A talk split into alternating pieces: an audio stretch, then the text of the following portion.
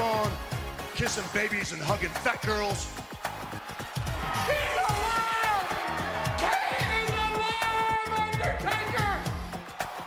You are a sniveling little suck up sellout full of suffering succotash, son. It's me, Austin! Oh,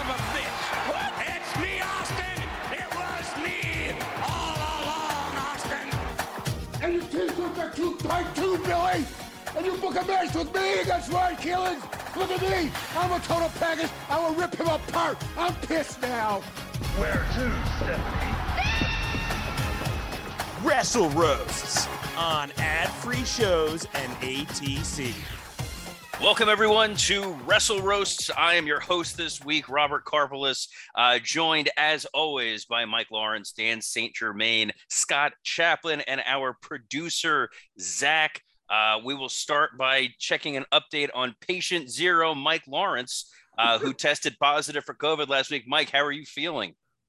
I'm okay, man. Yeah, I ended up doing the show last week with COVID, um, which w- wasn't terrible. And then I did the, the Michael Cole roast with COVID, which would have been bad under any circumstances, but being like really sick and having already recorded for like an hour and a half was uh was really hard. Uh, and I shouldn't have done it, uh, but I did it, and it's available. Um, and and I can't go see Doctor Strange uh, over the next few days, and it fucking sucks. So if you want to spoil it for me to get revenge on all the times I spoiled Rampage for you, all all, all the times I, I told you that that uh, Jay Lethal beats Takeshita, then you know this is your this is your revenge.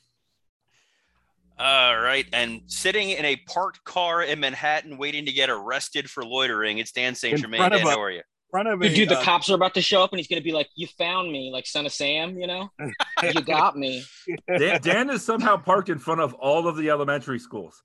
well, I was I, I was parked in what I what I thought was an elementary school, but now there's like high school girls coming out. Um, but it's right across the street from the stand. I'm not just I didn't just find a high school to park in front of.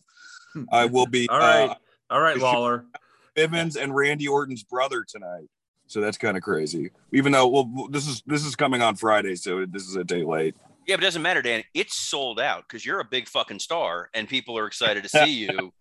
That's right, man. That's right. Huge deal. And let's Scotty, just, uh, let us just say that Dan is loyal because last week Dan was uh, going to do a show a week from uh, last week for a WWE superstar, and now he isn't, but he's still doing the show. That's right. Right. Um, I think that guy is going to be a okay, whatever he decides to do. But Yeah, Vince Yeah. fired him because you're doing his show. well, he Uh, he was one of the few ones who left. I think. Right. He was like he didn't want to sign a new contract. correct, because they weren't letting him off NXT. Uh, he he wanted to get out of the performance center where he spent three years doing nothing but lifting weights and pretending to care about the diamond mine. Uh, and there's no harder job than getting someone excited about Roderick Strong. Uh, Scotty, how are you? Oh, I'm good, man. Yeah, I'm chilling. Nice weather here. Lots of shows lately. Things are good, man. Uh, COVID's over if you don't pay attention to anything. You know, it, it, life's good. if you don't pay attention to your own body. or, or your co-host. But uh, speaking of near death, today we're roasting Mae Young. So uh, because it's May and we're roasting Mae Young, this is this is what you get on this show. But we've got a stacked Patreon lineup coming up. It is the best deal in Patreon for you, Forbidden Dork. So I'm going to do the Dan whoring for a moment and read through the list of what we've got for the rest of the summer. You don't need to leave your house. You don't need to get tan. You just sit and listen to us. Uh, this weekend, we got a smattering of, of some different shows. I'm going to be hopping on to do a SmackDown and Rampage recap. Originally, Mike was going to do a Doctor Strange recap. If he winds up seeing it by some miracle, that's going to come at you in the next week or so. May 16th, we're going to be covering WrestleMania Backlash. May 23rd, the summer blockbuster special. We'll be watching the movie COVID 19 Invasion starring Kevin Nash. Uh, May 30th, We want Enzo. No, we don't. It is the roast of Enzo Amore. Uh, June 6th, we're going to be covering Hell in a Cell 2022 uh, as Mike pretends that he watched the pay per view and didn't just read the Wikipedia. June 13th, we're off. June 20th, we're doing a watch along of a SmackDown that I wrote because we watched an MLW I did, and Mike said it was the worst thing he ever saw. We're going to see if we can top that on June 20th. June Did he say 27th. Did he say it was the worst? He did. I was very proud of that. I was going to have it made as a t shirt. It was really Uh, bad. I mean, it was really because it wasn't it wasn't fun bad. It was just bad. Re- it was just a bad show. And well, I it's- well, I, Yep. I didn't think it was as bad as like AAA or a lot of the things you've seen. I will say yeah, that. but those are fun bad. Wa- watching a family like like you know cut the hair begrudgingly of like an old clown is fun. All right. Well, we're not going to talk about things that Mike won't like watching. June Yeah, June. the last days of Jackie Mason, but keep going. Stepped on it. Uh, let me try this again. We're not going to talk about things that Mike's not going to like watching. June 27th, the Forbidden Door pay per view. We'll be uh, reviewing that.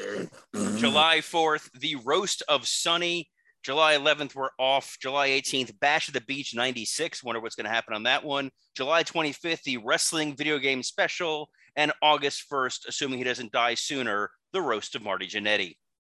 So, uh, huge stack lineup for the Patreon, but for the main show, we've got a ton of great roasts coming up. Uh, Mike, what do we have on tap? Uh, all right. The second half of May, uh, we will be roasting uh, Rey Mysterio. So that'll be fun. Uh, we uh, in June with five W's, we'll be roasting uh, Paul Heyman and and Lanny Poffo, the People's Poffo. Uh, uh, it was actually Randy's dying wish that we roast Lanny also.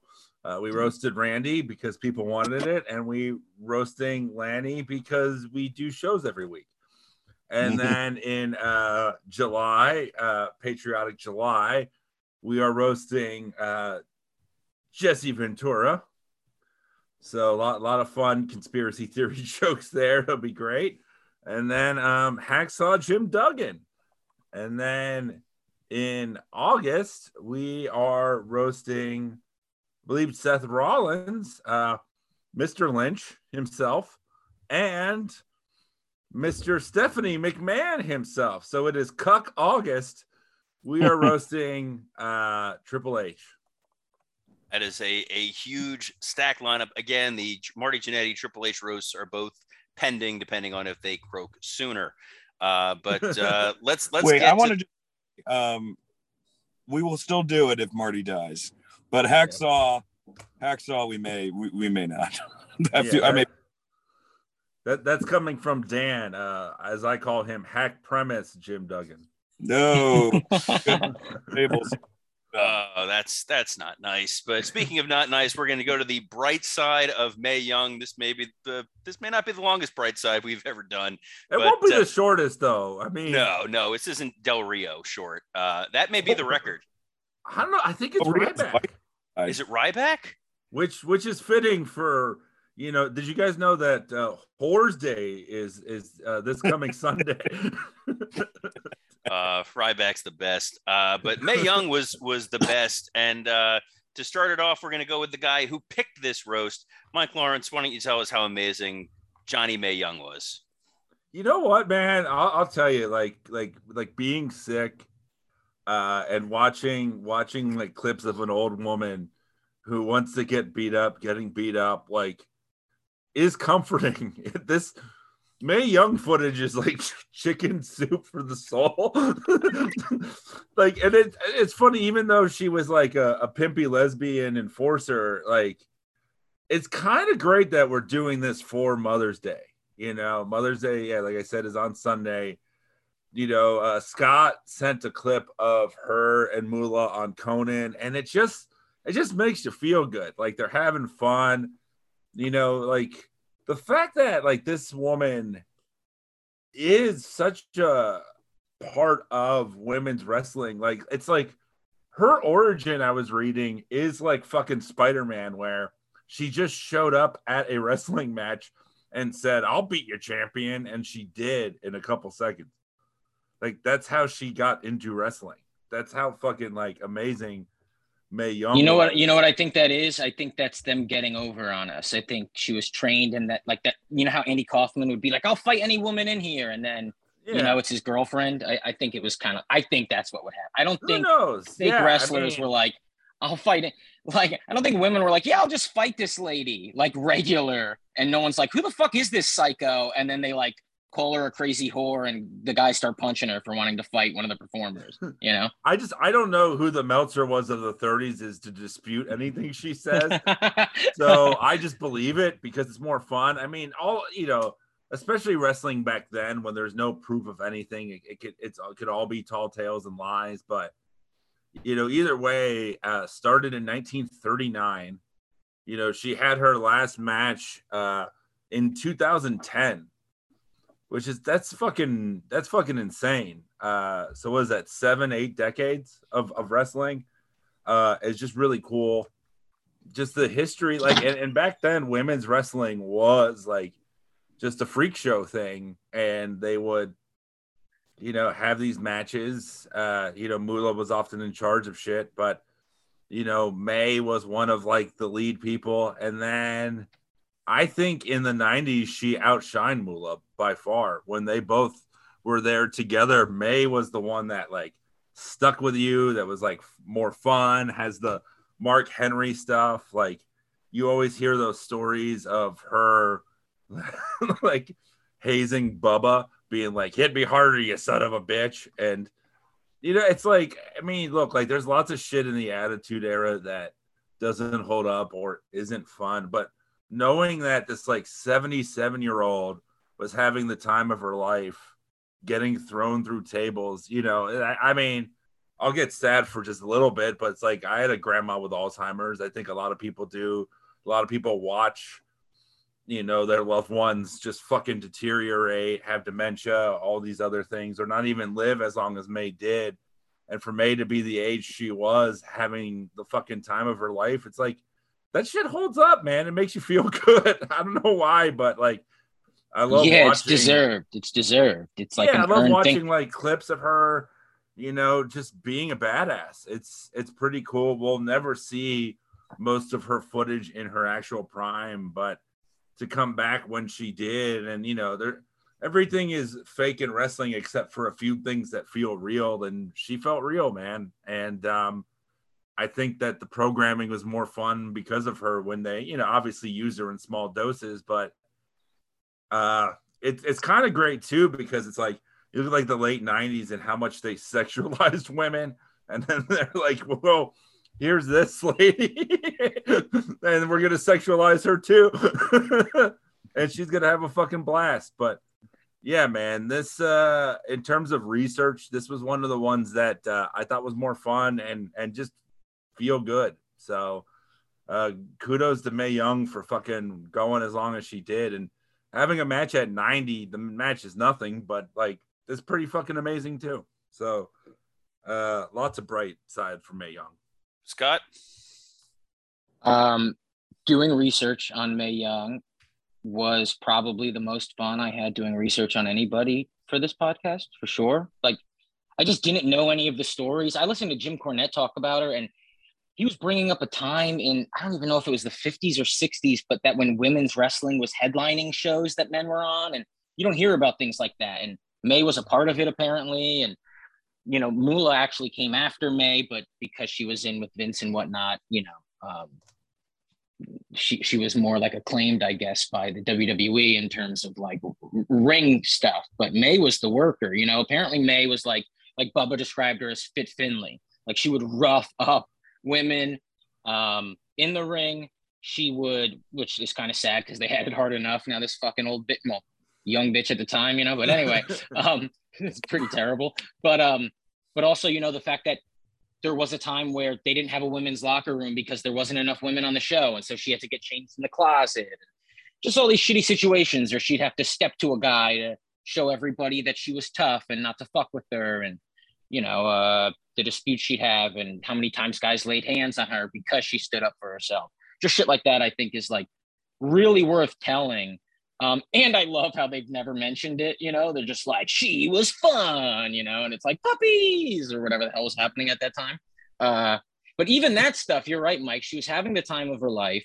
She, part of it is very real. Like if you watch, the, and I recommend anybody listening watch the Conan clip because it gets like weird in, in ways that famous late night show clips get weird. Like there, there, it gets weirder and weirder and weirder. I don't want to ruin it, but it's, it's, it's fucking nuts. And it's because that was Mae Young. She was kind of like that, and it makes Conan uncomfortable. it's, yeah, uh, well, they go on to promote a movie that they never talk about.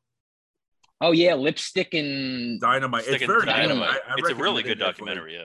Yeah, if you're fascinated by the old era of women's wrestling, it's it's really well done. But they don't mention it at all because they're just creeping on them and stuff. and and then just the way like in the in, in the attitude era how she she did like all you know the boys and it wasn't even you know she wasn't working with top guys and nor should she but like to take such a liking to someone like Bubba and Mark Henry and for them to like be in love with her when they talk about her because she was so sweet then Bubba like tells a story about you know when he when he holds her head and he they jump off the stage or whatever that famous moment Yeah. um he's he tells a story about how she farted on his balls, which I think like don't you know when when a lady dies, don't talk about how she farted on your balls. You know, I'm not expecting much from Bubba Ray Dudley, but geez, he did that after he told that story after she died. yeah, yeah, yeah, yeah. Yeah, that was during the eulogy. Uh, that was the eulogy. Yes. Dan, uh, what do you what do you have to say about the lovely Mae Young?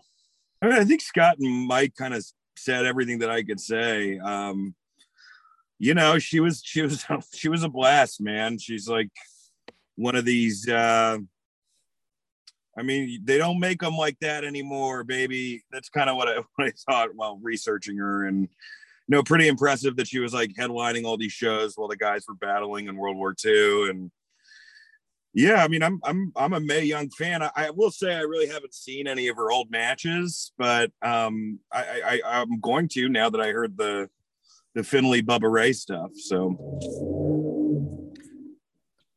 That Cloverfield behind you? What the hell's Yeah, going on? Dan is currently okay. So he's in a car, but also we have to mention he's wearing a black NWO shirt and black sunglasses. Yeah, man. Um, Yes. Damn, you're cool. bro. All right. Uh, I'll, I'll, I'll wrap up this bright side. Um, a couple things we didn't touch on. It was great that she was a playable character in WWF No Mercy. Uh, I would have loved. That was the toughest one to try to explain to friends who were playing this. who didn't really follow wrestling. Like, oh, it's awesome! I can play as Steve Austin or The Rock or this old woman in a bathing suit. Was, Um, it, was Moolah in there too, or was it just Mae? it was Moolah and Mae uh, Okay. were both playable characters in it. Uh, she was taking crazy bumps, and we're going to talk about it later. But she was not afraid at all to take the Bubba bump or or other stuff that that we're going to address later on in the uh, in the show. At that age, uh, which is is pretty damn impressive. A real commitment to uh, to the business. I'm going to do the weird Dan thing of reading her kayfabe accomplishments.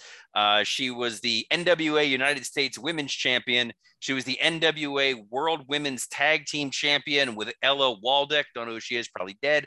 Uh, in Pro Wrestling Illustrated, she was ranked 241 in the year 2006. That's how far wrestling has come.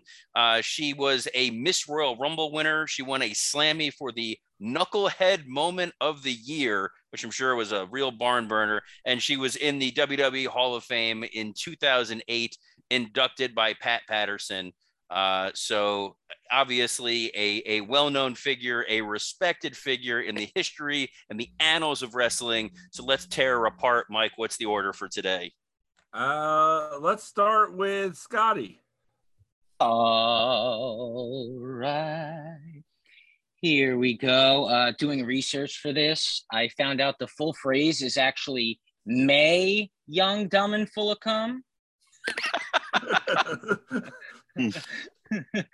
uh, before her death, uh, Fabulous Moolah is what RuPaul calls money. Before her death, her tits hung so low, Moolah was able to titty twist her from hell. Her and Moolah were women's wrestling pioneers. Mae a pioneer in the ring, Moolah a pioneer in like how the pioneers bought and sold and forced rape upon people. Uh, she was born Mae Young and died in January old. Uh, she always said that she acted just like one of the boys, which in wrestling is an admission of murder. Bubba Ray named his radio show Busted Open after her pussy, ass, and mouth. That- I found that interesting. Um, at her Hall of Fame induction, she promised she'd be back there at 100 years old. And uh, considering she died at 90, Nick Khan has put a hold on her contract until she fulfills her agreement. Also found that interesting. She was an old bag. An old bag is also what Marty Jannetty shits in. Uh, Let's see. She's so old. If she was still alive, she'd be able to vouch for Ryback that Vince McMahon's mother is in fact a whore. Uh, if Jim Cornette transition, transitioned into modern silly wrestling like Mae Young did, maybe Bubba Ray would be farting on his wife's balls. you ever think of that, Jim? Mae Young actually liked getting hit hard. If only the old lady Sunny ran over felt the same. And this might be finally, uh, she walked like C3PO. and if Mark Henry complained about her groping him, she would be R2 Me Too. Oh, you got to end That's on that. Oh, that's fun. All right. Uh, I'll, I'll go next. Uh, today we're roasting Mae Young. She's Ryback's worst nightmare because she's actually tough and doesn't flinch if you call her a whore. She started wrestling in 1939. Yes, she debuted the same year as Batman, who is also really tough and okay with grooming young children to do his bidding. Yes, Moolah is the one that has the reputation for pimping out young wrestlers, but Mae is the reason the money always showed up on time. Remember, never run a human trafficking female wrestling ring. Just be the enforcer of that ring. That's how you still get to keep a tournament named after you. She was the toughest lesbian on Moolah's ranch. Sometimes she'd scissor you with her legs, and sometimes with a pair of scissors. Mae Young paved the way for so many other women's wrestlers and definitely used her face to pave that way. That thing was made for chewing up gravel. when Mae started wrestling, women were seen as more of a sideshow attraction, inferior to men, and only have one match on the card, or as Tony Khan calls it, the good old days. She wrestled for Stu Hart in the 40s. She said he was tough, but not as tough as it would be to hear them have a conversation in the 90s.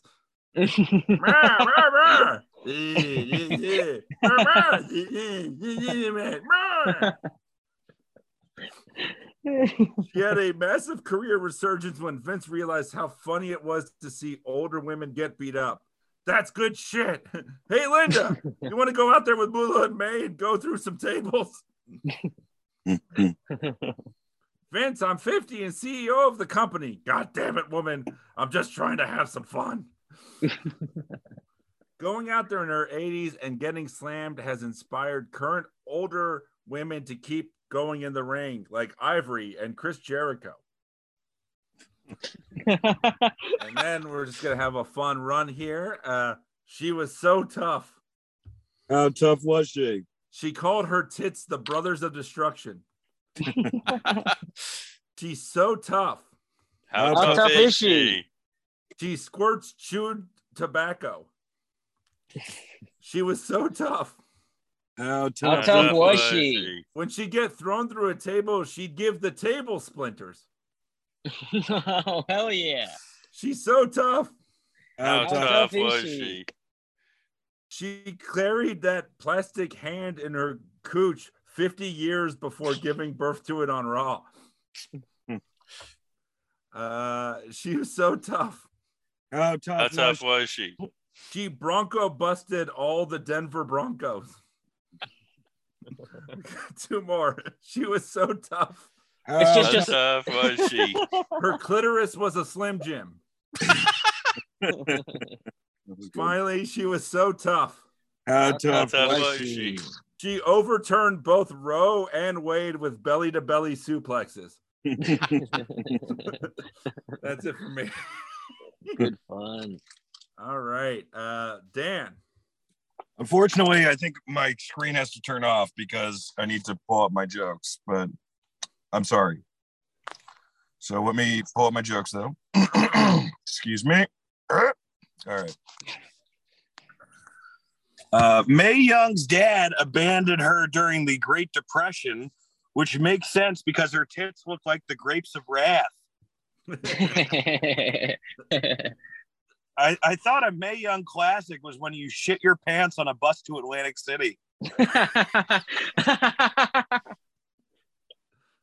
She looks like the grandma from The Wedding Singer, but has the voice of the grandpa of divorce. she was in an episode of Law and Order Criminal Intent and was roommates with Law and Order SVU. That's right. She was roommates with the fabulous Moolah and a little person wrestler named Katie Glass. I feel like if you're a rapist, live with a midget. Great distraction. Did you drug those girls? Uh, uh, look at Katie lick that giant lolly. oh no. She's she's prop, she's properly booked Goldberg. She's the Muppet Oh. version of herself. They should recreate Wild Things, but with her Statler and Waldorf. Have we ever stopped and thought to ourselves, what would the sex between her and Mark Henry look like? Are they fucking, or is a walrus queefing out a raisinette? Mark Henry needed a Sherpa to find Mae's clit, while X-Pac swung on Chyna's like Quasimodo. oh no. Did you see Mae get attacked by three minute warning? I haven't seen an old lady beaten that badly since Linda ran for Senate. Oh. By the way, a three minute warning is something Mae's nurses would have loved. oh no. She was inducted by Pat Patterson because it was one wrestler of her generation she didn't fuck for food. She lost her baby when Bubba Ray put her through a table, which is now the only way you can get an abortion in Texas. Known for the Bronco Buster, which is also what Teddy Roosevelt said after he broke her hymen. Huh, bully. now the closest you'll get to Japanese bombing during wrestling is Akira Tozawa on Raw. I don't do. Say what you want about Moolah. Her uh, oh, shit, Mae. Say what you want about Mae. Her durability is unmatched. She lived three lancades. And oh my fucking god, guy. and finally, she gave birth to a hand because they couldn't get away. She gave birth to a hand because they couldn't get away with her taking a bite out of Mark Henry's cock and saying, "That's all, folks." All right, that's my last. Uh, Dan St. Germain, everybody, live from a car in New York. Uh, all right, uh, I will. Uh, I will bring this thing home here. Uh, opening with a Scott joke. Uh, she's Mae Young, but Earth old. Oof. Uh, if divas have puppies, then Mae Young has gross, saggy old women breasts with red and blue veins running through it like a AAA roadmap. And no, not the lucha wrestling AAA bullshit. Calm down. A lot of women in wrestling were part of the Me Too movement, while Mae Young was part of the No Thanks movement. Mae wrestled the night Pearl Harbor was attacked, which is what America deserved for letting women compete in sports. Mae Young and the fabulous Moolah were the female equivalent of Patterson and Briscoe. While the men were known as the Stooges, the women were known as the Grateful Dead. Mae Young had an on screen relationship with Mark Henry. And yes, right before he'd come, he would yell, It's time for the main event. Mae's romance with Henry led to her getting pregnant and giving birth to a hand. People were shocked because the hand was white. Had the Supreme Court reversed Roe versus Wade back then, we could have been saved from having to watch that abortion of a segment. Sure, countless women would have been forced to carry unwanted pregnancies, ruining their lives, putting undue weight on social services, and destroying whatever shred of human decency we have as a society. But, you know, I wouldn't have had to watch that segment. Mae and her seven siblings were raised during the Great Depression by a single mother who Ryback probably called a whore. Ed Strangler Lewis said he didn't like girl wrestlers and that women should be in the kitchen, but that Mae was born to be a wrestler. The moral of the story Mae Young is a terrible cook. Mae was put through a table by the Dudley boys, marking the only time anyone ever got wood with her. Mae and Moolah competed in a handicap evening gown match. The only way this match could have been more disrespectful to women's wrestling is if it aired at 9:30 on Wednesdays on TBS. Mattel made a Mae Young action figure because what kid doesn't want a postmenopausal geriatric woman toy? Even better, if you're poor, she can double as Aunt May. Now let's pause for Mike to provide 200 reasons why that was inaccurate. Mae Young was featured in the documentary Lipstick and Dynamite Piss and Vinegar. Ironically enough, lipstick, dynamite, piss, and vinegar are the four ingredients in a WWF New York martini. Deep cut. And finally, Mae Young is a Hall of Famer and a pioneer. Tougher than leather, but enough about her pussy. All right. There we go. The roast, Hey-o. the roast of Mae Young. It was so good that it sent Mike uh, nauseously hurtling towards the bathroom. So it is Dan, Scott, and I here to talk about Show in Hell. Uh, That's the- a good roast. yeah, where did Mike go? Where did Mike go? I, I I don't know. Mike got called to a moolah roast, uh, so I'm sure he'll be back. Uh, hopefully, he remembers he left his camera on because his thing's on mute. And, oh it's no, like- I left my boogers in the sun.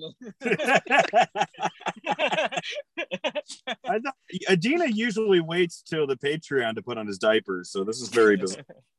All right, uh, enough of that. Let's keep this thing on the road here. We've got the uh, we've got the uh, show and hell. This uh, this clip was from Monday Night Raw. Moolah and Mae Young are invited out to the ring by Eric Bischoff to talk about Moolah's book, which is full of lies, and he gives her three minutes to talk.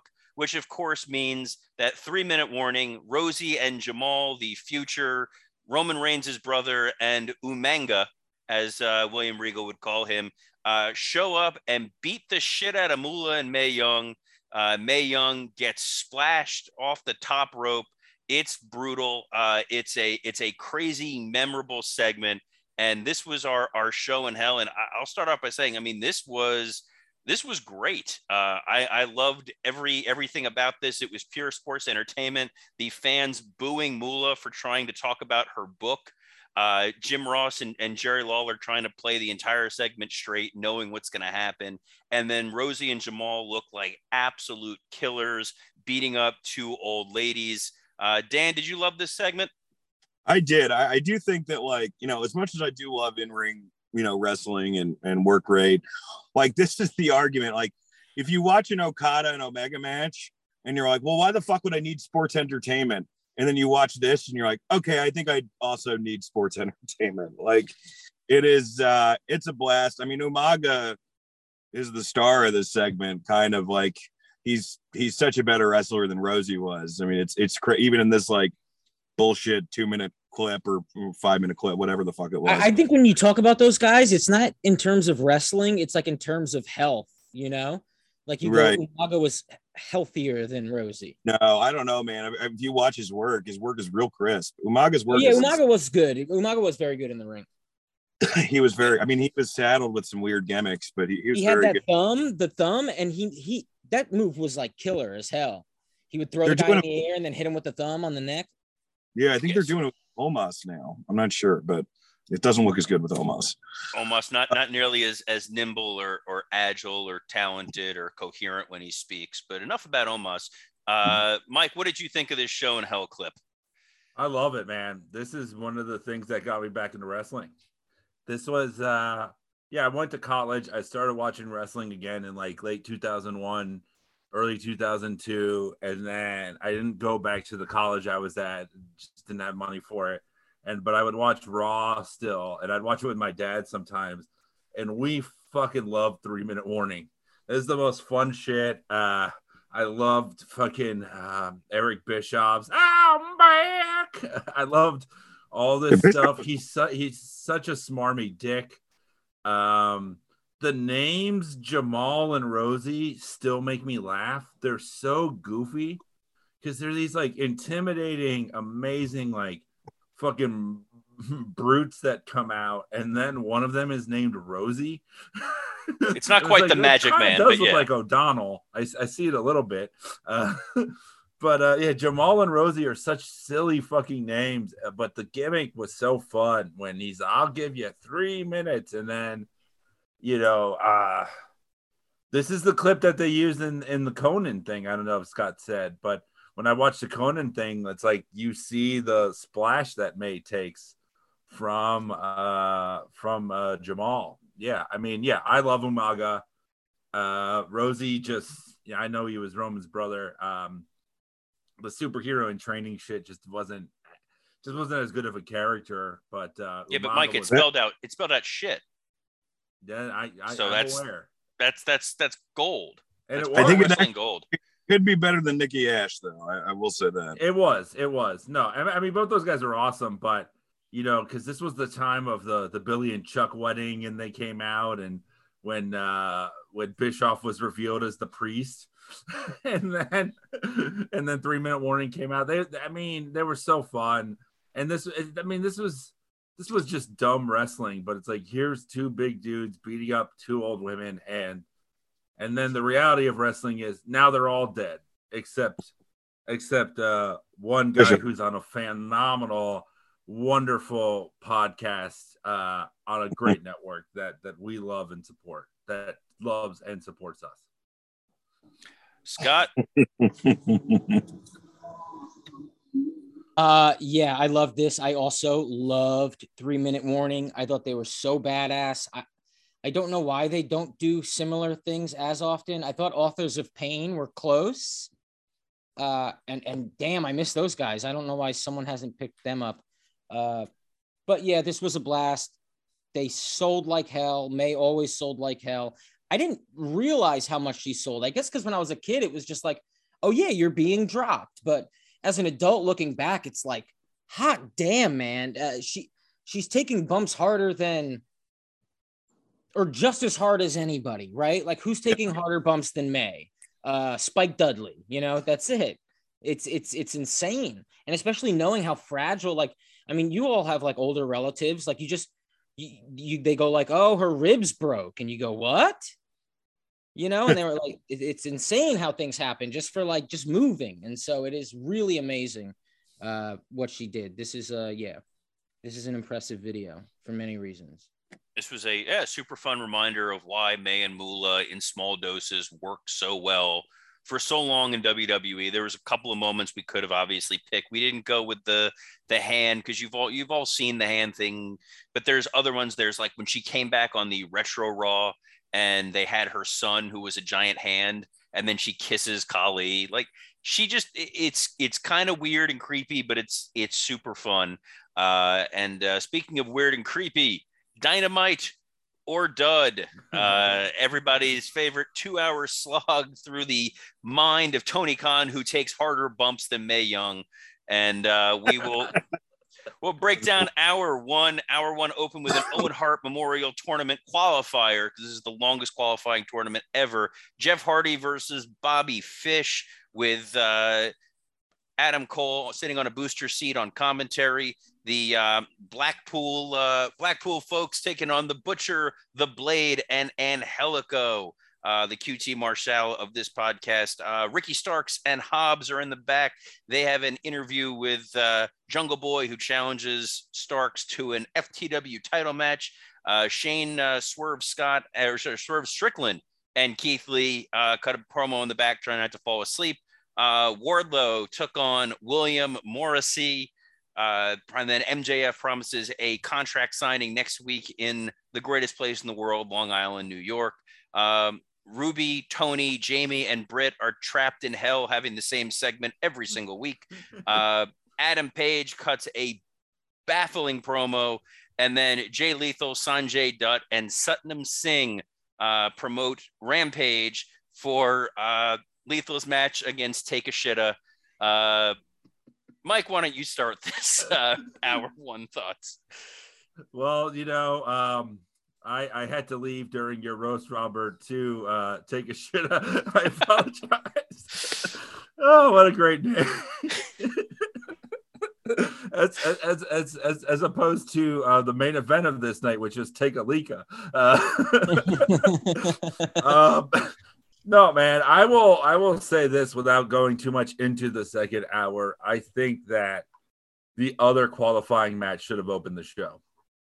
This is what I would have done. The other qualifying match, which you know, here's a here's a controversy for you. Um, Rey Fenix and uh, Dante Martin uh, wrestle less like old men than Jeff Hardy and Bobby Fish. um, this was this was just a, a fight at the propane uh, factory. Uh, this was fucking kind of boring. Um, the, the, pink shirt was fun. The, the, pink shirt was the best part of this. Uh, Adam Cole, uh, close to saying funny, entertaining lines, but never did. Um, you know, the Blackpool Combat Club segment, like, look, we didn't get our 925 women's, but we got our 820 Blackpool. God damn it. it's in the format sheet. It's going to happen every week now.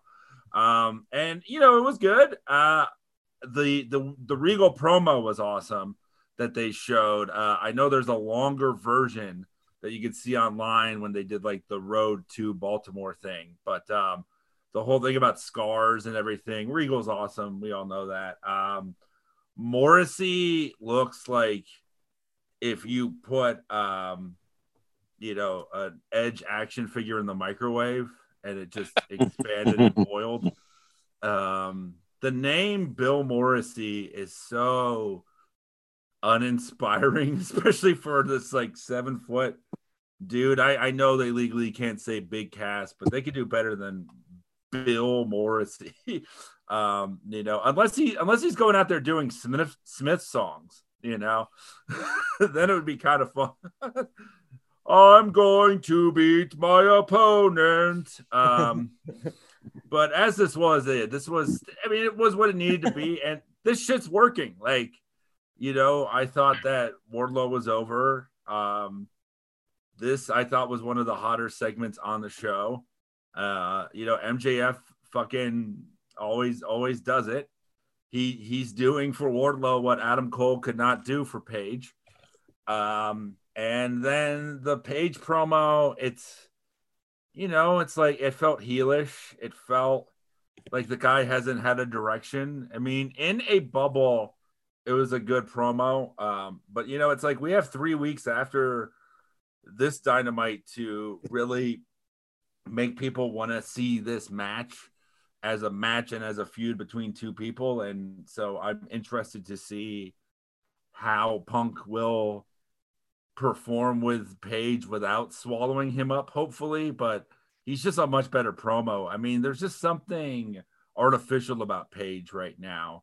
Uh, and in our thread, this guy Kevin Kidd uh, in the Facebook thread, he he brought up how Page not having the alcohol has hurt him, and I I kind of agree. And I don't I don't drink. I don't think that he should be drinking if he doesn't want to be drinking, but it was this kind of cool edge. It was this kind of modern badass Austin figure. He would come out with, you know, booze and stuff. And now, now he just feels kind of directionless. Um, and, and hopefully that changes. But at the same time, he's a failed experiment. Get the fucking belt off him and move on. Uh, Dan, oh, Dan, you Mike, where was that? Who was that that just possessed you?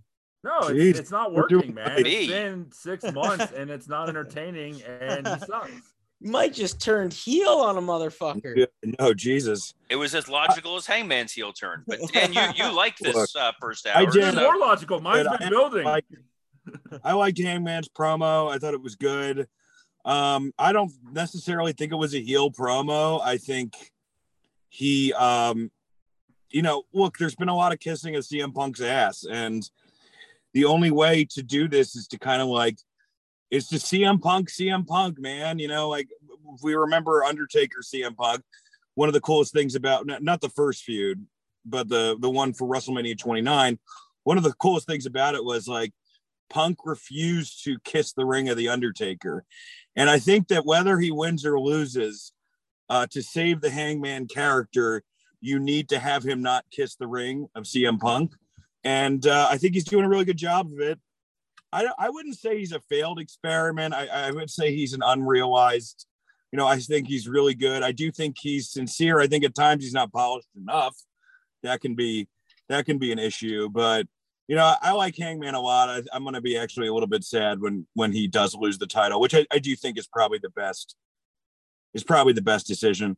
I, I thought the MJF Wardlow stuff was really good. I I think Ward, I think Morrissey looks great, man. I mean, like you know, like in ring, it was he's fine. You know, it was it was definitely it was better than I thought it was going to be. Um, at least you know, I did like the fact that it only took one power bomb and made Wardlow look strong and the rest of the show the show i really i did i didn't see the um blackpool combat club stuff but i did see uh the bobby fish jeff hardy match.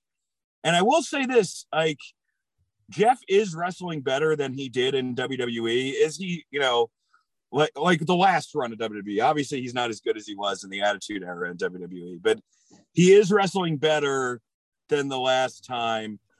Although man, like him stopping to dance in the middle of the match is so funny and illogical to me. Um, like it's just like this old guy, like like all of a sudden an old guy's at a Phish concert in the middle of the match.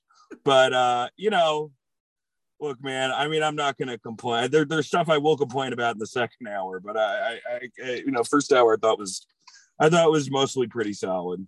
then let me be the guy to complain about the stuff in the first hour gladly. Uh, the Jeff Hardy Bobby Fish thing, yes, it was uninspired and just kind of there. I get why on paper you would book this match.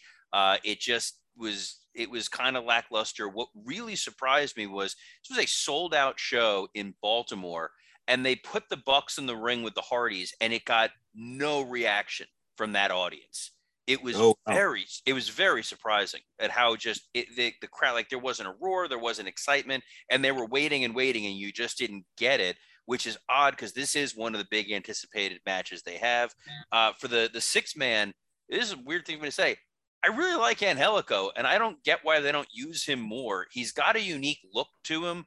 Uh, he's crisp in the ring. He's somebody that if you're gonna force random people on TV every week, he should be he should be featured more regularly than wherever he is, or maybe at least give him a character other than scuba diver at a rave. Um, Like The- the the swerve Keith Lee backstage promo, they were like sleepwalking. Like it's like they're already checked out, and that kind of sucks because we've seen them do a lot better and connect more. Uh, the Wardlow thing was great. Morrissey always looks like he's about to cry. Like that's the only way I can describe his face. He looks like he's seconds away from bawling.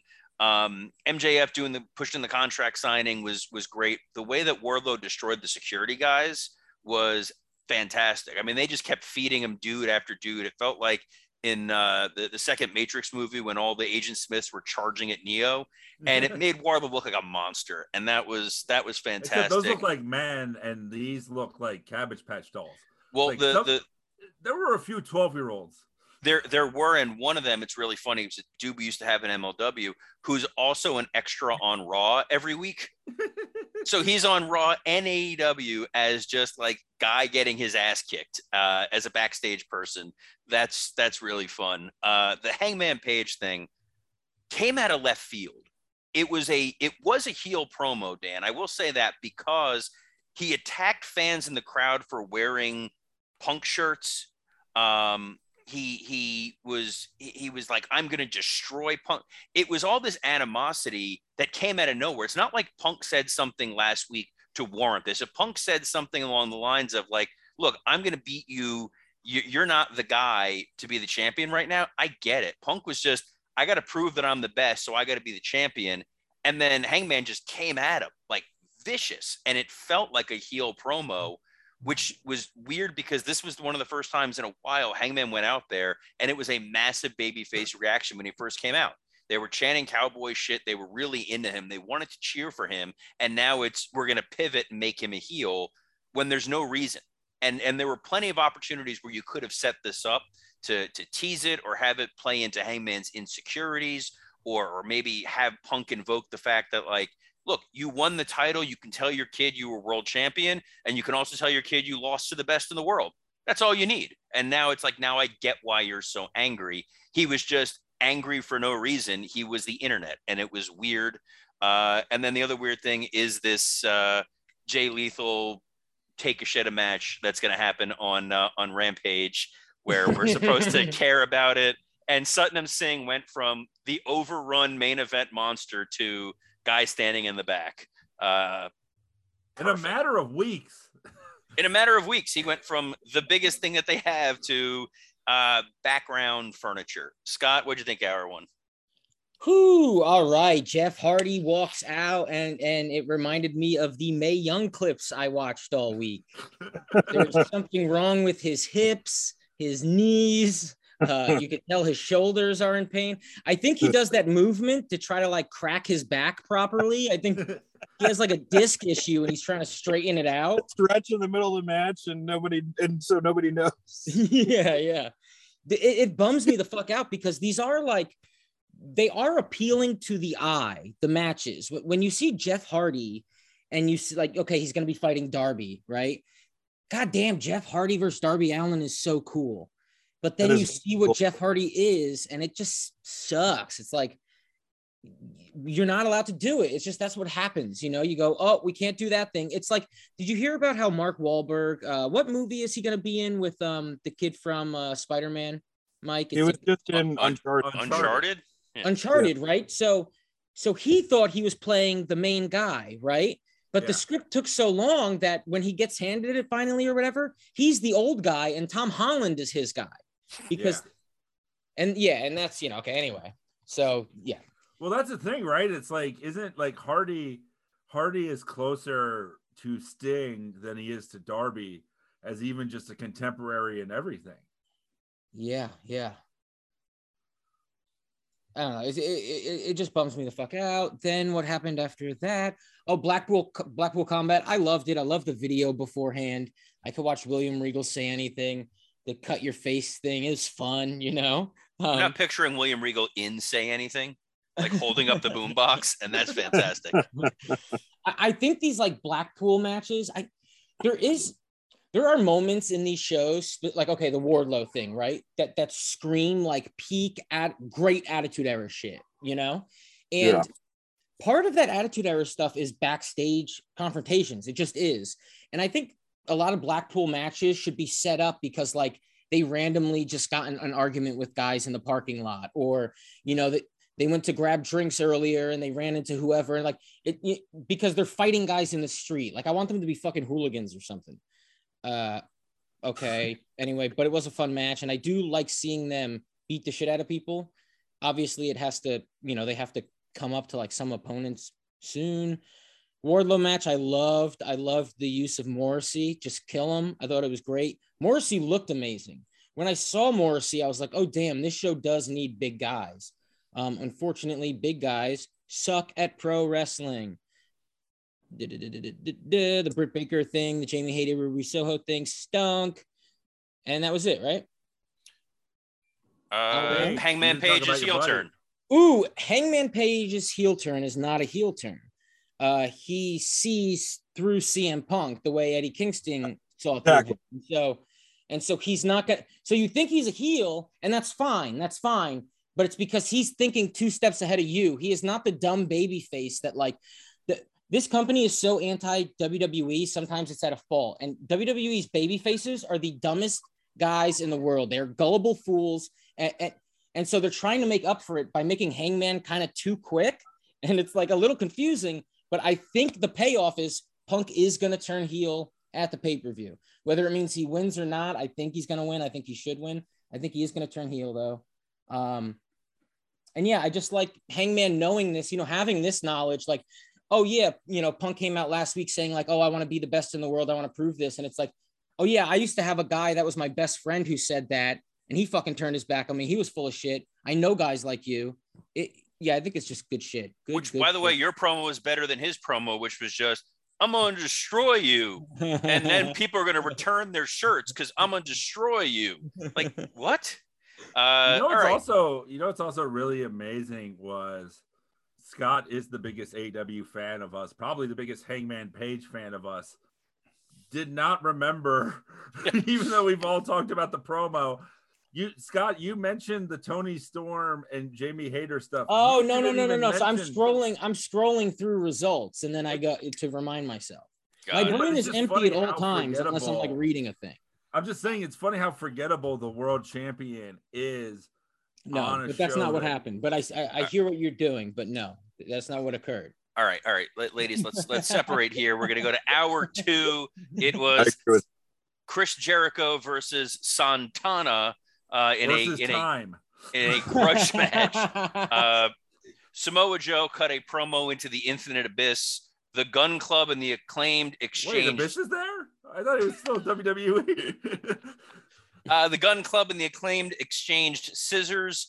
Uh, the Varsity Blondes and the House of Black segment, and that's all I'm going to say because we will all have thoughts on that. Jade Cargill and the Baddies are in the back.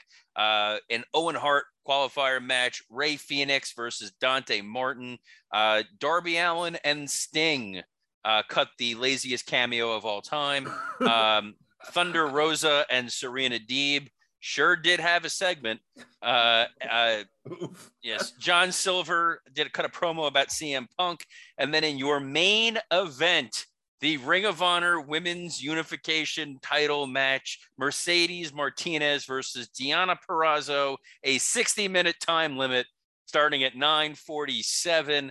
Uh, I, I'm just I'm gonna I'm gonna take the first bite at this fucking hour two situation here. Santana and Jericho was it was fine. It was that kind of match that Jericho has a lot. We've seen him have it with Orange Cassidy and a couple guys where he's trying to make it feel epic and that you're really getting like a, a, major moment that's going to make him. But the problem is the clowns on the outside are being a little too goofy for what's supposed to be a fairly serious uh, match. And the crowd was confused because the announcers are telling you Eddie Kingston's not there because he got lit on fire last week. And uh, the audience is chanting for Eddie and then he doesn't come out. So I think they were a little confused. Uh, the Gun Club and the Acclaim was it was short, it was entertaining, it was sports entertainmenty, and then uh, the uh, the Varsity Blondes and uh, the the House of Black. Uh, this was uh, you had Coach Harbaugh out there who was Brian Pillman Senior's uh, roommate in college. So you're, you're trying to bring in the the local the Ravens, the local sports team to to make it matter. Pillman Jr. cut what he felt was a fiery babyface promo, and I'm glad he tried. Uh, the House of Black came out. You think Julia Hart's going to join them? The crowd is cheering for it because they hate this thing so much. They want to see her do it. She doesn't, and then Death Triangle come in for the save. And the big takeaway I have here is AEW does not do sports entertainment well. Uh, they they do great wrestling matches, but when it comes to the over the top stupidity that WWF did in the Attitude Era, AEW is just not there. The blocking, the timing, everything for this needed to have been faster, make a lot more sense.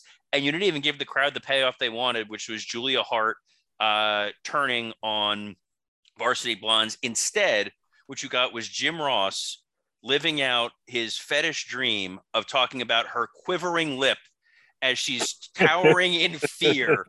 You could practically hear the blue chew popping into his mouth while he was talking about this. It's so it's it's creepier than the entire storyline. Uh, Rey Fenix and Dante Martin had a great match, which was a further head scratcher. Is why Dante Martin's been in like throwaway multi-man matches where they just keep beating him like a nobody. That dude's a star. Like treat him like a star. Uh, Darby and Sting seemed so bored when they were talking about the uh, the match. Jeff Hardy, like, It's going to be special. Yeah, it's going to be a special match. Uh, I don't know. Uh, Thunder Rosa came out talking like it was at an award ceremony and she was reading off a teleprompter. She Like- always she always feels like a substitute teacher. She does feel like a substitute shooter, but here it felt like she was about to talk about best cinematography. And it didn't work. And then Serena Deeb comes out and the crowd is bored out of their mind. So the the producer, the director, Tim Walbert, former WWE director, cuts to people in the crowd checking their watch. And just when you thought they haven't killed Baltimore dead, this main event, Mercedes Martinez, Deonna Purrazzo, Ring of Honor, unification women's title match, uh, it didn't belong at 9:30. It was so boring, let alone a main event that they said was going to be 60 minutes, and we will stick with this as long as we can. And uh, it ended at 10 at 10 o'clock with like 20 seconds to go. Uh, it stunk. This was a this was not a very good women's match. Uh, it was it was weird in the sense that it was an Impact wrestler against an AEW wrestler for a Ring of Honor title, but this was not the way to end your show. Uh, Dan, am I being too hard on this? I think so. I, I actually didn't mind the uh, main event. I thought Deonna Purrazzo, she's a good wrestler. She got, she definitely was. It. She was a little deer in headlights in the beginning, but I thought she kind of like molded into it. I cannot defend that Thunder Rosa promo. That was fucking terrible. I don't know. Serena Deeb's promo was bad. I mean, it's just a weird thing, you know. And I'll get into it into my low spot, but like Serena Deeb isn't in the top 10 wrestler female wrestlers in the world. She's very good, but she's not she's not in the top 10. So it's like her saying that. I mean, I get it's a heel thing, but you know, she maybe it should be more like I'm a wily veteran sort of thing. I, I mean, I don't know. Um, what else? Is she top ten? Is she top ten in AEW? Yes, in AEW, but not not in the world. I, I I wouldn't think, say. I think any of us could be. um, but yeah, she's top 10 in AEW. But uh, I, I think that Fenix and um, Dante Martin had a fucking classic match. I mean, I thought it was fantastic. I, I enjoyed every second of that match. Absolutely loved it. Um, I like the Jericho Santana match too. I, I didn't. I, I understand. Look, I mean, it had a WWE finish, which is what they're doing with this character. He's a he's a sports entertainer, so they had the nut shot, and you know, although I've seen AEW do nut shots, um, you know, I liked it. I I, I didn't I didn't hate it. Um, Darby's look, man, Darby's not a great promo. I mean, like that's just kind of how he cuts every promo. You know, like. Uh, you know, it's always going to be this guy. I remember like when he was like, I've only defended the four TNT title four times. It's bullshit. Like he's just, you know, he's just kind of like a boring promo. His character's great and in ring he's great, but that's just like, you know, he is, he's just boring. Um, so uh yeah, I don't think I missed anything else. Is there anything else that you talked about? Varsity Blondes. Oh, Jesus Christ. Um, I look, man, I was entertained by this segment. Do I think it was like good? Probably not, but like, you know, it was like a Riverdale Archie type of segment, you know, like it was like these, you know, high school. It, it honestly, it, it reminds me of Stranger Things. Like, I think they should fucking maybe like shave uh Julia Hart's head and make her 11 or something, you know, like that's kind of what this whole thing feels like. It feels like Stranger Things cosplay. I mean, Brian Pillman did cut it. He cut a decent promo. It's just, it was like for the hokiest shit ever. Um, yeah, it's but, like you know what? In order to enjoy these, that's that type of segment. You need to grab yourself some Scooby snacks. Yes, yeah, I.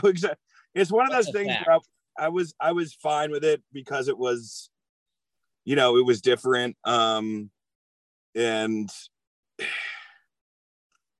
you know, I, I mean, I, I I don't know. They just you know they, they've got a lot of people on their roster, man. So it's like, you know, all these guys like Aleister Black. The whole time he's in there, I'm like, well, he really should be doing something a little bit, you know.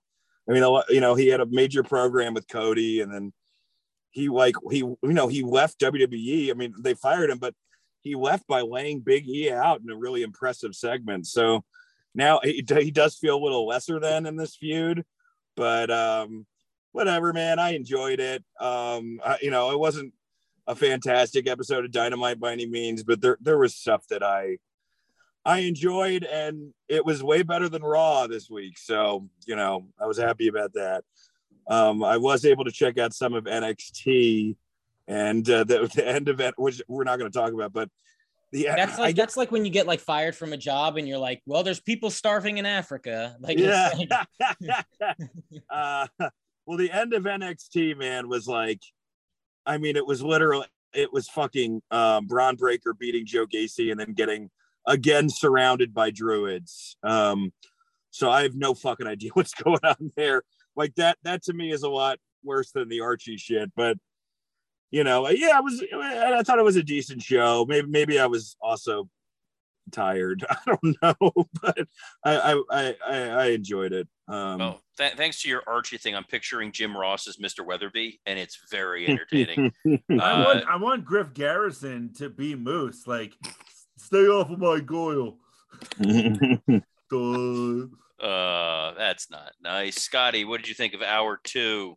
yeah, well, one one of you guys texted that they phoned this in, Yes. Yeah, Robert did. and and I agree with you, but can we at least say it was like a 1980s Miami Vice phone? like that's the type of phone they phoned it in with. Because this wasn't very good at all. This last hour, or the last 45 minutes, I'd say, uh, was just not good.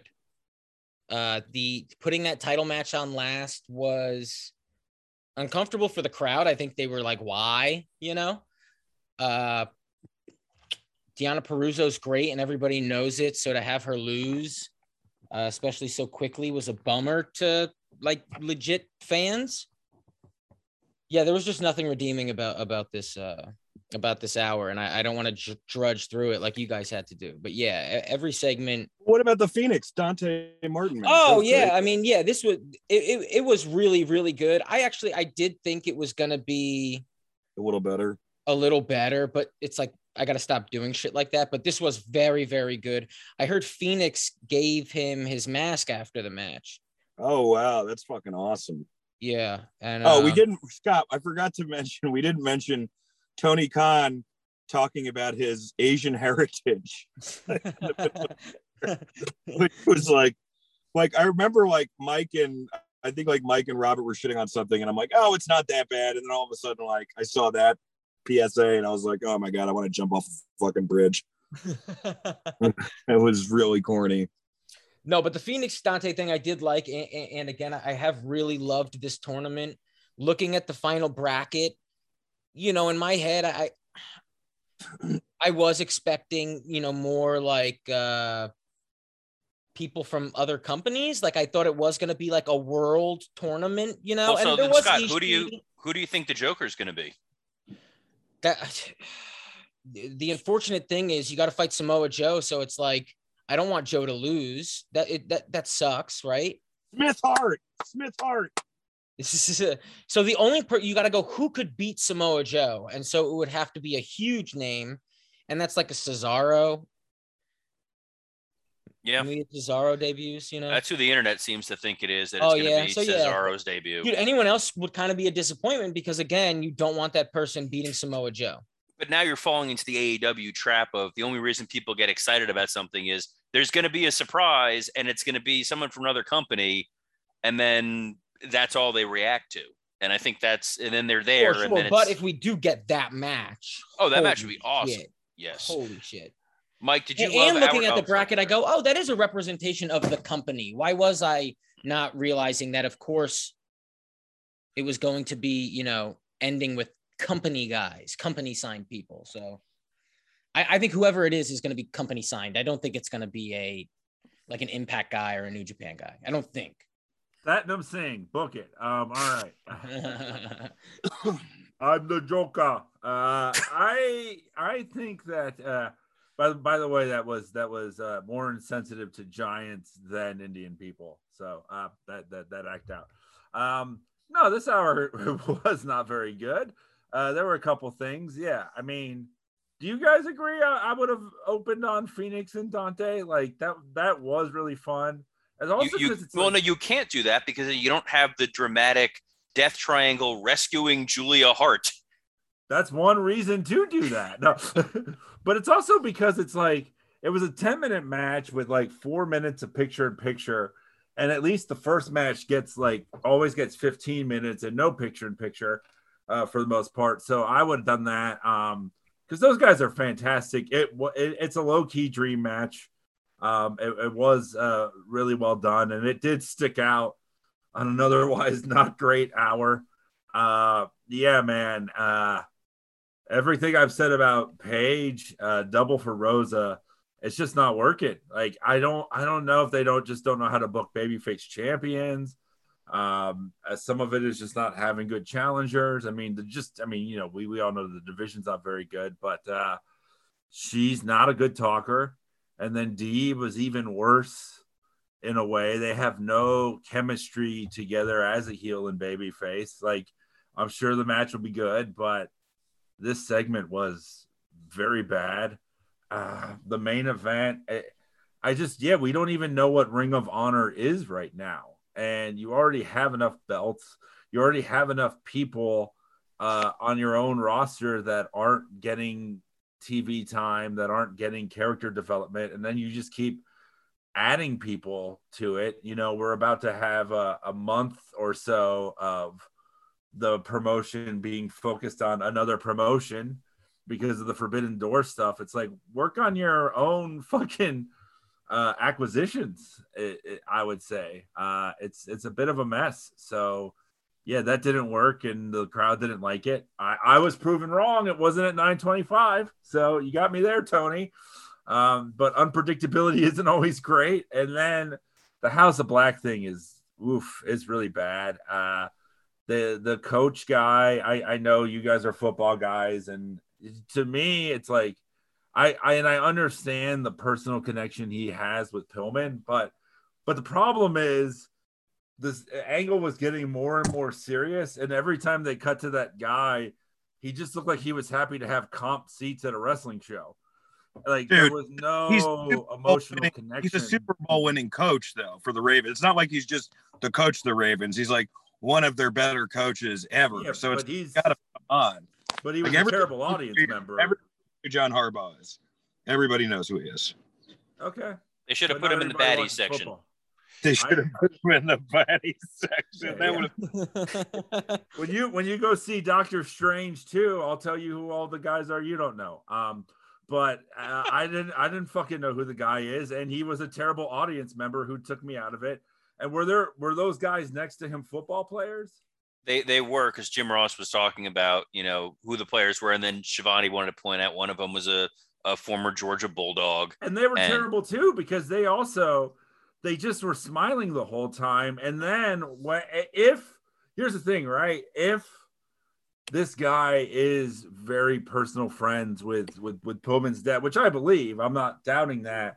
And then those football players don't run in to help, you know, because it, it takes like a these these spooky segments. The timing is always off. Like it takes so long for the House of Black to show up that it takes so long for Death Triangle to interfere every time those football players didn't do anything and then they they cut to them and they still look like they're having a good time as everyone's getting beat up it's just it's just not very good television um julia hart it, it- the acting is not very good you know the, the whole thing of is she gonna be evil is she not i mean the thing is it's like in some ways this has been a long-term story but in other ways it hasn't it's a story they keep forgetting they have. You know, like when you think of how long it's been going on, but also how rarely they remind us it's happening. It just, it's just what is who is this for? Why is this happening? I don't know.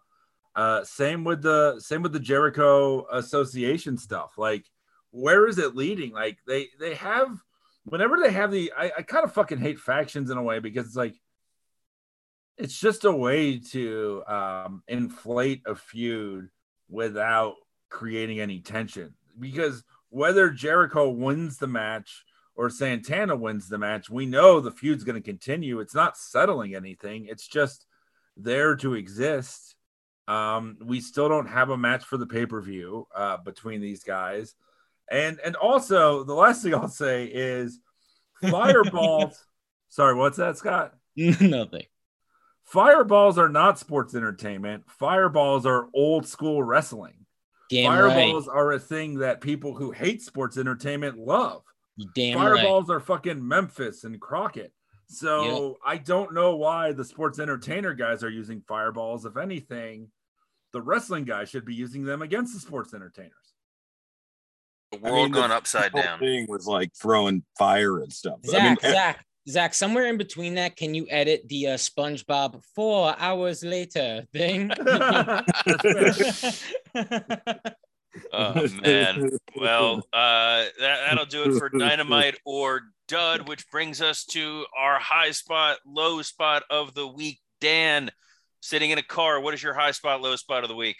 Well, my high spot is always recording this show with you, lovely gentlemen. But another high spot, uh, I was able to watch a little New Japan this week, and the match between Ishii and Tanahashi is really fun, man. So if you're if you're a New Japan guy like uh, I am, like Scott is, I recommend going and check that one out.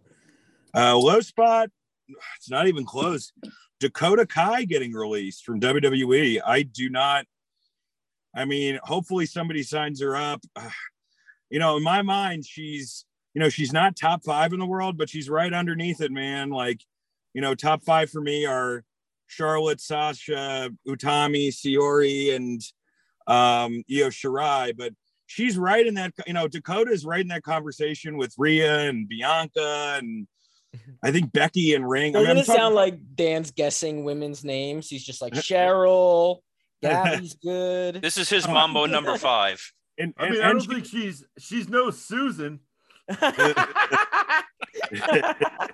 uh, but but yeah, man, there's a lot of really, um, you know, she's pretty great, man. So it's, um, you know, it, I, I think any company would be really happy to have her. I, I, I do think maybe she should go to Stardom for a year first, and just kind of work as like the, uh, you know, American heel there, uh, just because, you know, it seems to be like, you know, the more the more excitement you create about yourself in another company, even if it's not a WWE type company, the more Tony's going to respond to you.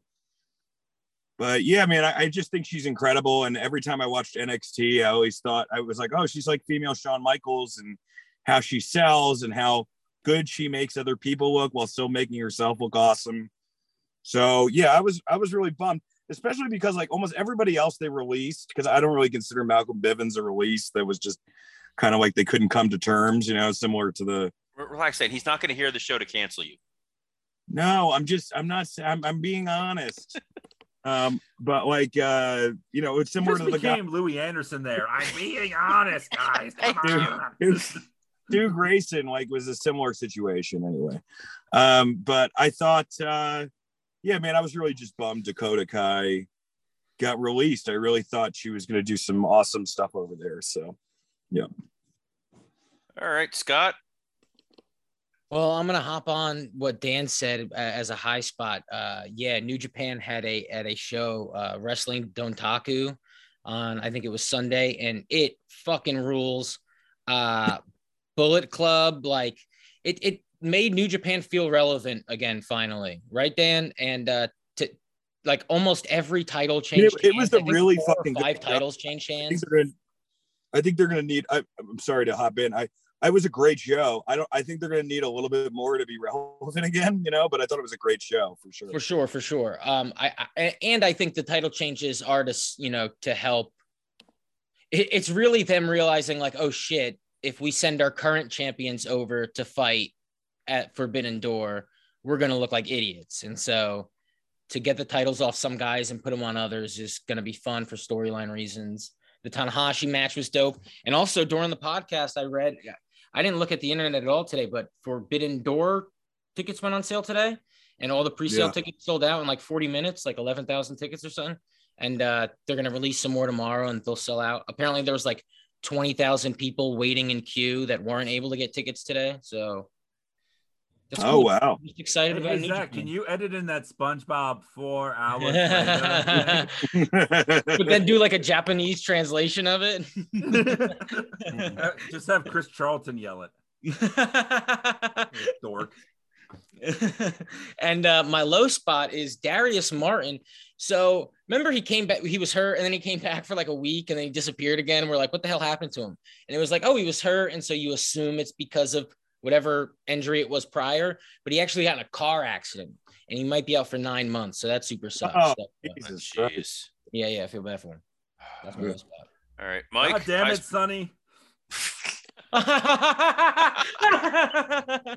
Uh, Mike, what's your high spot, low spot? okay, my my my high spot is um I uh I just caught that now. That's really funny. You know we, we you know I, I, I men- So. I've mentioned before that I am in the uh, adoption process. Uh, I am in it again. Hopefully things will work out, and I'm and you adopted excited. Marko Stunt. Congratulations. Thank you, but I'm very excited because this uh, this this uh, baby is due uh, in a couple weeks, and it will be born around the time all the promotion for Forbidden Door happens, so I can be a father and not have to worry about watching wrestling. Uh, so really excited about all that. Um, I may be gone from the podcast for a few weeks, but uh, expect uh, Robert to do all the take a shit of jokes I can. Uh, and then and then um, my down my my my, my low spot is going to be uh, the removal of, uh, of of of Parker Bordeaux. I mean, all the firings suck uh, because we you know we love wrestlers. We're we're pro wrestlers. Uh, we don't want to see people get fired. That guy was so fucking cool looking, had so much potential. You know, fucking. It's like if if uh, the baby from Dinosaurs did a Brock Lesnar impression. Uh, he was so like entertaining. And then they what what did they name him? Harland or something? Harland. Harland Williams. Yes. Yeah. Oh, Har- isn't Harland Williams the comedian? Yes. Yes. Yeah. That- but it, just Harland. I think His name was just Harland. Yes. just Harland, and they fu- but they fucking ruined him, man. Like while he was there, like they shaved his head, they put him in pants, like they just did everything to not make him look like the biggest star they've had in 20 years, when they should just fucking embrace it. Uh, and now he's fired, and um, I feel like a lot of money could have been made from that guy. He also seems like an actual bully, which is why I don't think he will be working in uh, AEW. And uh, Dexter Lumis also is a head scratcher based on how much they invested in him. But uh, I believe uh, that man will be controlling his narrative very soon. Oh, and if you're not going to mention Ryback, Robert, yeah, fuck Ryback. Yes. Fuck. Fuck we Ryback. should Uh, we should actually for premium cur- since we didn't do premium current events. Can we talk about the Ryback fucking tweet? let, let Robert do his stuff, and then we will. Yeah. Uh, yeah, I'll talk about my stuff. And we can, then we can bury Ryback to close the show, which is perfect. I'll start with my my low spot. I had, I had two. They're they're fairly brief. One, they released a clip from Cody on the uh, the Smoking Skull sessions with Steve Austin. And they're rattling off favorite things, and he they're like, "Well, what's your favorite band?" He goes, "Our Lady Peace." And Steve Austin he goes, "Who?" And in my mind, my very first thought was, "They're the guys who did Benoit's theme." And then I just got sadder for thinking that.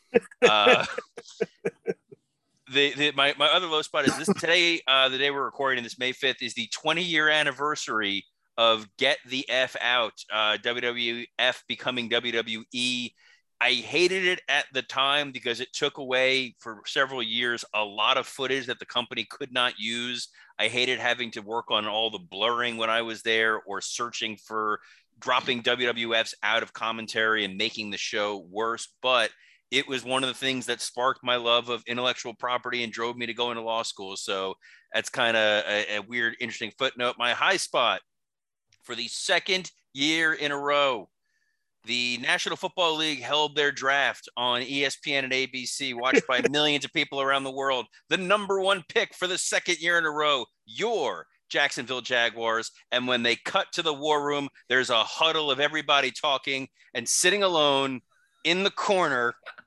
with no one around him, Tony Khan.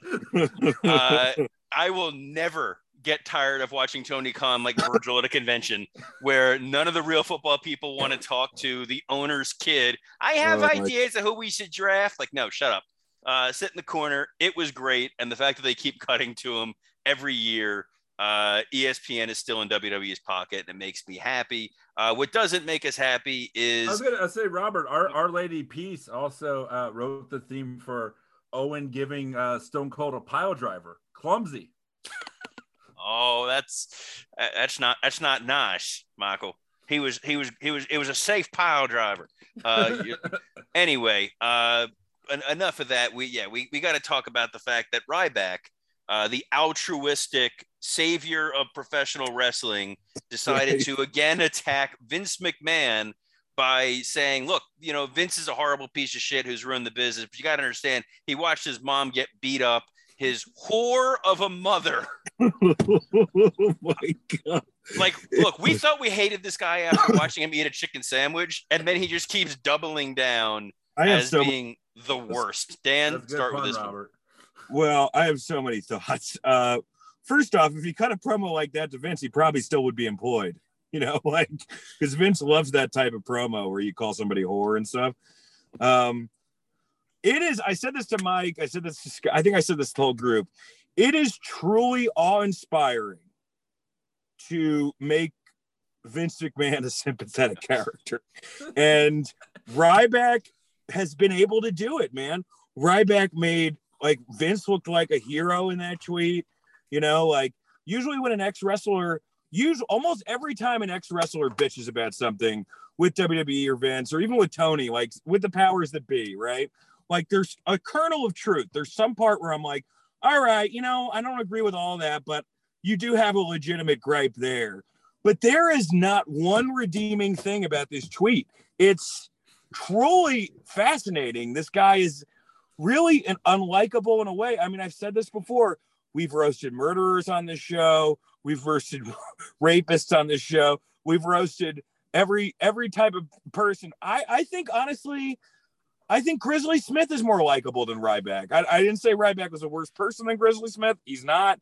But as far as likability, there is nobody more unlikable in wrestling. I don't know if there's ever been anybody as unlikable in wrestling as Ryback. Um, w- am I being too harsh, guys? no Well, okay. I uh, can I chime in here? This, Yeah, okay, so this was, yeah. This this tweet is amazing because the, amount that he like then defended it, and I said what I said, and it's like, you know, it, it is. He does almost get you like halfway through the tweet when he's talking about like, and he feels sympathetic to this child watching abuse but then to like make fun of the person being abused and just like it, it's so it's so like unsavory and It's fucking art. You're right. It is. It is. because even art. even even Ole Anderson was like, God damn, that guy's a cunt. you know, like, like, it, it goes it goes this way of just like so he's so dumb, he's so un yeah, unlikable, but this is what I think it all is, right? I I think that uh, he got owned so bad by Punk in 2014. In that, I think that's the year it came out. The uh, you know the Colt Cabana interview. You know, are you just fucking stupid? I'm just fucking stupid. I I I'm probably you, you guys know what the quote is. I'm Yeah, a dumb yeah. fuck, right? That's it. I'm a dumb fuck. And um, he got so destroyed in that, and it's like that that Seinfeld, you know, the the jerk store called when uh when when George keeps trying to come with a comeback and the guy just keeps like nailing him and horror mother literally is I had sex with your wife like he's got he's got nothing like he was he was fucking eviscerated it's like that guy Doug Williams and that Jamie Foxx roast have you ever watched the the Emmitt Oh my god, roast? it's fucking brutal. It's brutal. yeah where the guy the guy you ever see that Scott Of course. You know, uh, people listening, you should watch this. This is the guy Doug Williams was this comic, and he was on Jamie Foxx. Uh, I mean, he was on a roast, and Jamie Foxx just takes over the mic and is like, "I'm your conscience. You're bombing," and like just fucking destroys the guy. And you've seen him in interviews since, and he always tries to get like the last word in, but it's never gonna work. Like that's Ryback. Like Ryback got so fucking owned in but by by Punk, who is a respected, beloved, cool wrestler that we all just fucking celebrated returning. And he is always trying to get respect, be seen as cool, and it, it's never gonna work, man. It's it's so fucking sad. Uh, and he has like so much built up anger in him. The the only thing that I wonder is who are still his fans? Because he is what he is, and there's nothing you can change about that. But who still like do people buy his protein and shit? like that's that's what fascinates me. Who is still Team Ryback, especially after this shit, because he's so irredeemable. Narrative controllers. I don't even think they'll take him. I think they're like, no, we love our whore mothers. I, no, I think if people like Alex Jones, they like Ryback. Okay. Uh, like I think that's he plays to that sect of people, um, and and and nobody else. Scott, did you have any thoughts on this tweet? Well, also like like a like a Billy Loomis type to Vince's mom, you know, like Ryback. I think I think. Um, I just Yeah, imagine just imagine now Ryback and Scream, how much worse it would have made that movie. We all go a little mad sometimes. Vince, your mother was a whore. She slept with every every dad in town. what if what if instead of the ghost Ghostface voice, it's the Ryback voice? Stab me more. What's your favorite chicken sandwich? Instead of what's your favorite movie? What's your favorite chicken sandwich? wrong. You're wrong. It's Popeyes. Yes. It- it's it's because of that stupid roast. I still have Ryback talking about mouthfeel stuck in my mm-hmm. mind all these months later, and it's awful. But what was not awful was this show. The roast of Mae Young was absolutely fantastic. Uh, you guys, the Forbidden Dorks, the best the fans human in all chicken of professional- sandwich herself. Uh, what a all right. what a Ryback. If you don't want your mom to die, what are Ryback's favorite fries? Uh, Chick-fil-A isn't open on Sundays, but Ryback is. Uh, all right. Well, you can uh, you can follow us on Twitter at uh, at Wrestle Roast. We've got the the Facebook group, which is always a lot of fun. It was great. The the Raw thread had four posts. The Dynamite thread had like 200 posts. So it's it's good to know people are watching. Uh, we've got the Instagram, the the YouTube, the TikTok. We've got shirts for sale on Pro Wrestling Tees, as well as the It's Dope shirt on Teespring that was banned from Pro Wrestling Tees because Tony Khan has it out for us. Uh, you can follow me on Twitter at WWE Creative underscore ISH. And let's get to the plug. So the rest of the guys, we will start with Dan before he gets towed. Yes. Uh, please follow me on Instagram if you haven't already. Dan St. Germain. Um, I'm putting reels out like five days a week. Um, I uh, also you can follow me on Twitter and uh, on TikTok, and I, I have I have a Facebook homepage with all my shit. Um, I will be um, this is coming out Friday, so um, next next Saturday at May 14th, I will be at the Comedy Grotto in the Berkshires. Um, supposed to be a really fun room. So if you live around Massachusetts and I'm gonna be doing a lot of new stuff, it'll be uh, it'll be a blast. That's it for me. All right, Scott, Oh, Scott underscore Chaplin on Twitter and Instagram. Uh, this Saturday, I'm with Greg Stone at some Soulful show in Pennsylvania. If you live in Pennsylvania, hold on, I'll tell you the town. No, I think I deleted that. Okay, so message me if you live in Pennsylvania. Come out and see me. Uh, because yeah, man, people are going back out again. So come out and see me do comedy, please, for the love of God. Yes, COVID is over. Mike, um, if you see me sitting next to you at Doctor Strange tonight and I'm coughing, just let me fucking enjoy it. You'll be fine. You're healthier than me. Don't worry about it. Adam Hangman Page is fine. I'm fine. COVID isn't real. um, yeah, you can find me at Mike Lawrence Comedy uh, on Instagram, and uh, yeah, I interact on the the Facebook page and all of that. And I I love uh, Robert sincerely trying to get people to talk about Raw every week. And nobody ever biting. Oh yeah, no, I, I actually forgot to post the discussion thing until like 8:15. And I fully admitted that because the one time if I don't do it, so I was like, "Where's the raw thread?" And then I put it there, and it's just a tumbleweed, uh, which is which is fun. Um, guys, just a quick reminder: this Sunday is Mother's Day. Uh, do something nice for your mom. Uh, leave the basement, go upstairs, go tell your lover, then go back down to the basement. Uh, and uh, on behalf of Mike, Dan, Scott, Zach, and, and, and all also of us here, Robert, oh, Robert, if your mom is getting abused, it's because she's a whore and deserves it. that is Yeah, true. yeah. Yes. Um, Feed me more. yes. We really missed out on getting to make a. Well, actually, it would be more of a Terry Funk thing because he was, oh, your mother's a whore. Uh, at least he made it Your mother's a entertaining. Uh, yeah, so Ryback can't even do that right. Uh, I will try to wrap this thing up again. Uh, by the way, when I'm hosting a nice tight hour 40, tight like Mae Young. Uh, so on behalf of Mike, Dan, Scott, Zach, and all of us here at Wrestle Roast, best of luck in your future endeavors. Zach, what do you got to say? Wash your hands. Wash your hands. Have a nice week, guys.